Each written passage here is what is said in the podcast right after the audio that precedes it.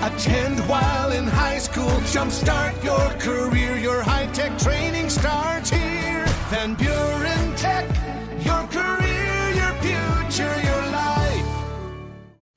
Paul Layendecker with That's Just Good News. Devon Banagra used his TikTok social media account to post a video of an older woman named Nola as she sat alone in a Walmart break room. Devon shared Nola's story, explaining that Nola wished she could retire, but couldn't leave her job because she still had to make a mortgage payment every month.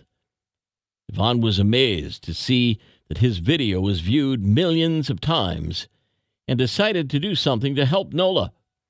He set up a GoFundMe campaign, and in 24 hours, the campaign raised over $100,000. After that, another 70 was pledged, allowing Devon to present Nola with $170,000, enough for her to pay off her mortgage and retire for good.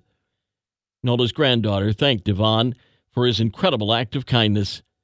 I just want to say thank you from the bottom of my heart for what you did for me and my family.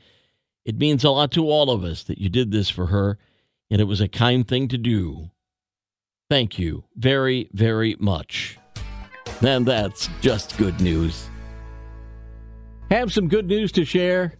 Email paul at wcsy.com and find podcasts of That's Just Good News on our social media, great podcasting outlets, and at wcsy.com.